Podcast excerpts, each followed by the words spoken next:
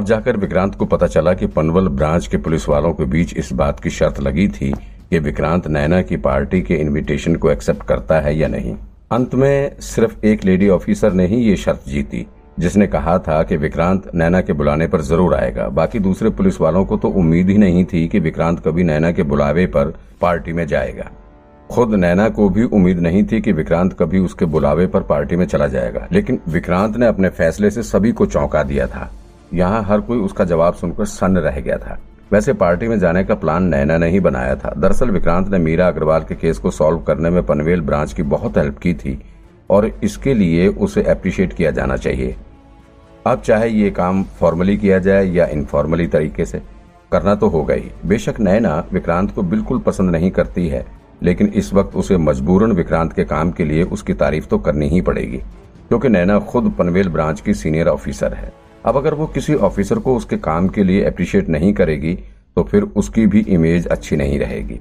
इसी वजह से उसने भी शर्त लगाकर विक्रांत को पार्टी में आने के लिए इनवाइट किया था। मन ही मन वो मना रही थी कि विक्रांत पार्टी में आने से मना कर दे, ताकि उसकी इमेज भी अच्छी बन जाए कि उसने विक्रांत को इनवाइट किया था, लेकिन वो खुद ही नहीं आया। लेकिन यहाँ उसका पूरा दाव ही उल्टा पड़ गया। विक्रांत तो बहुत बड़ा ढीठ निकला। उसने एक झटके में ही पार्टी में आने के लिए हामी भर दी। अब ना चाहते हुए भी नैना को उसे पार्टी देनी होगी। ये सब नैना के लिए जहर पीने के समान था। नैना के लिए इससे भी ज़्यादा दुखदायी समय तब आ गया जब उसे पता चला कि विक्रांत उसी की गाड़ी में बैठकर पार्टी के लिए होटल तक जाएगा। दरअसल विक्रांत के सनकपन और गुस्से के कारण कोई भी पुलिस वाला उसके साथ जाने के लिए राज़ी नहीं हुआ। या यूँ कह लें कि किसी और पुलिस वाले में इतनी हिम्मत ही नहीं थी कि वो विक्रांत को झेल सके। क्योंकि अब तक ऑफ़िस का टाइम खत्म हो चुका था और नैना पार्टी के लिए जा रही थी, इसलिए उसने अपनी यूनिफॉर्म चेंज करके दूसरी ड्रेस पहन ली थी। नैना ने इस वक्त ग्रीन कलर की बिल्कुल टाइट शर्ट के साथ ब्लैक कलर की स्कर्ट पहन रखी थी और फिर नीचे उसने काफ़ी हाई हील वाली सैंडल पहन रखी थी। भले ही नैना के कपड़े ज़्यादा तड़क भड़क वाले नहीं दिख रहे थे, लेकिन विक्रांत ने उन्हें देखते ही ये अंदाज़ा लगा लिया था कि ये सभी कपड़े काफ़ी ब्रांडेड हैं। नैना सिंपल और डिसेंट कपड़े पहनती है। इस वक्त नैना दूर से ही काफ़ी अट्रैक्टिव लग रही थी। विक्रांत मन ही मन सोच रहा था, वाह, ये डायन पार्टी ड्रेस में तो कह ढा रही है। ये देखकर भला कोई कहेगा कि ये कितनी लड़ाकू है? लेकिन अभी विक्रांत ने शायद नैना का पूरा अवतार तो देखा ही नहीं था। जब विक्रांत उसके पीछे पीछे कार पार्किंग में गया तो वहाँ नैना की गाड़ी देखकर वो दंग रह गया। नैना के पास रेड एंड व्हाइट कलर की पजेरो थी। विक्रांत का गाड़ियों में काफ़ी इंटरेस्ट था। वो खुद के लिए भी जल्द से जल्द कार खरीदने का सपना देखा करता है। उसने नैना की गाड़ी देखते ही उसके दाम का आंकड़ा लगाना शुरू कर दिया। ये पजेरो का बिल्कुल नया मॉडल था। लग रहा था नैना ने अभी हाल में ही ये गाड़ी खरीदी है। इस गाड़ी का दाम कम से कम तीस पैंतीस लाख होगा। हे भगवान, विक्रांत सन रह गया। उसने कभी सोचा भी नहीं था कि नैना इतनी महँगी गाड़ी से चलती होगी। पुलिस डिपार्टमेंट में तो इतनी सैलरी भी नहीं मिलती कि कोई इतनी महँगी गाड़ी खरीद सके। तो फिर नैना ने इतनी महँगी गाड़ी कैसे खरीद ली? हो सकता है कि उसका फैमिली बैकग्राउंड अच्छा हो। ये लड़की किसी नॉर्मल फैमिली से तो नहीं लगती है। विक्रांत कार में आगे की सीट पर बैठ गया और नैना ड्राइविंग सीट पर थी।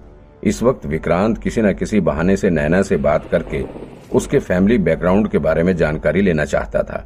आखिर वो इतनी अमीर कैसे है? उसकी उम्र कितनी है?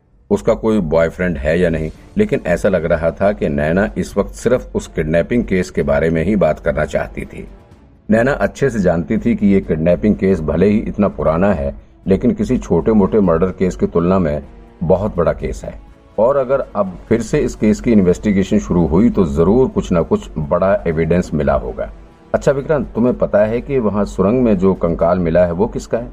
नैना ने गाड़ी ड्राइव करते हुए ही विक्रांत से पूछा। विक्रांत ने अपना सिर हिलाते हुए कहा, यार, वो केस 26 साल पुराना है।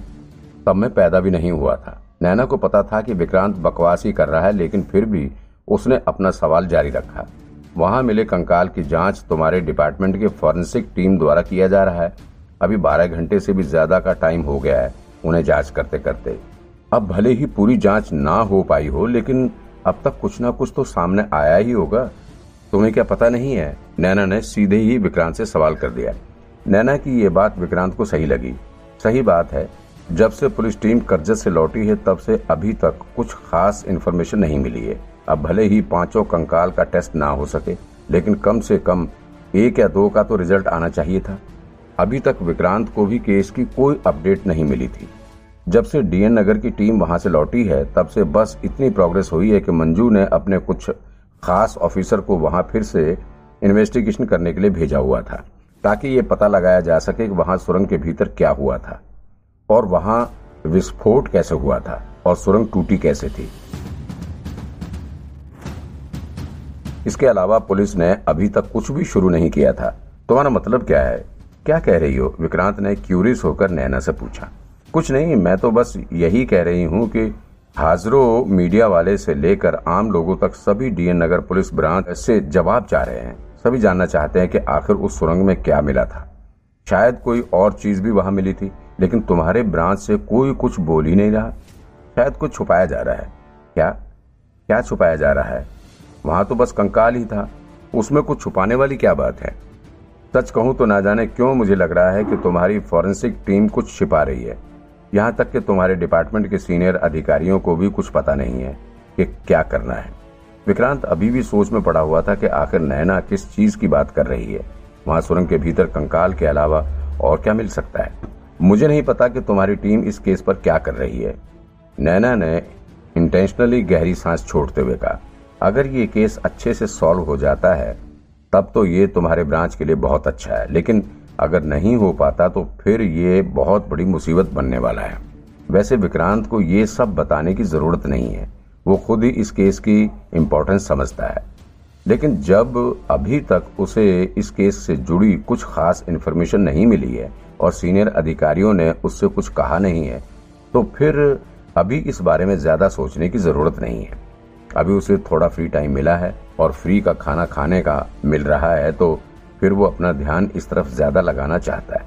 लगभग दस मिनट बाद ही नैना की गाड़ी रेस्टोरेंट पहुँच गई। ये रेस्टोरेंट जूहू चौपाटी के पास में था और सी फेसिंग था।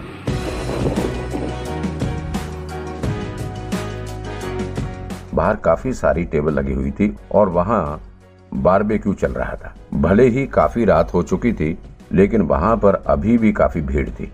नैना अपने सभी टीम मेंबर को होटल के भीतर ले गई और सीधे थर्ड फ्लोर पर लेकर पहुँच गई। वहाँ पहुँचने के बाद पहले तो उसने सभी के लिए ड्रिंक्स ऑर्डर किया और फिर सभी ने अपने मनपसंद फ़ूड को ऑर्डर किया। विक्रांत ने भी फ्री का खाना छक कर खाया और खूब जमकर ड्रिंक भी पी। नैना ने भी दो चार पैक मार ही लिए थे। जब सब कुछ हो गया और खाना पीना खत्म हो गया, तब नैना ने सभी पुलिस वालों के बीच में जाकर सोडे का एक गिलास उठाते हुए कहा, ये लास्ट ड्रिंक विक्रांत के नाम। विक्रांत जैसा तेज तरार ऑफिसर पूरे मुंबई पुलिस में कोई नहीं है। विक्रांत इस वक्त नैना के मुँह से अपनी तारीफ़ सुनकर सन्न रह गया।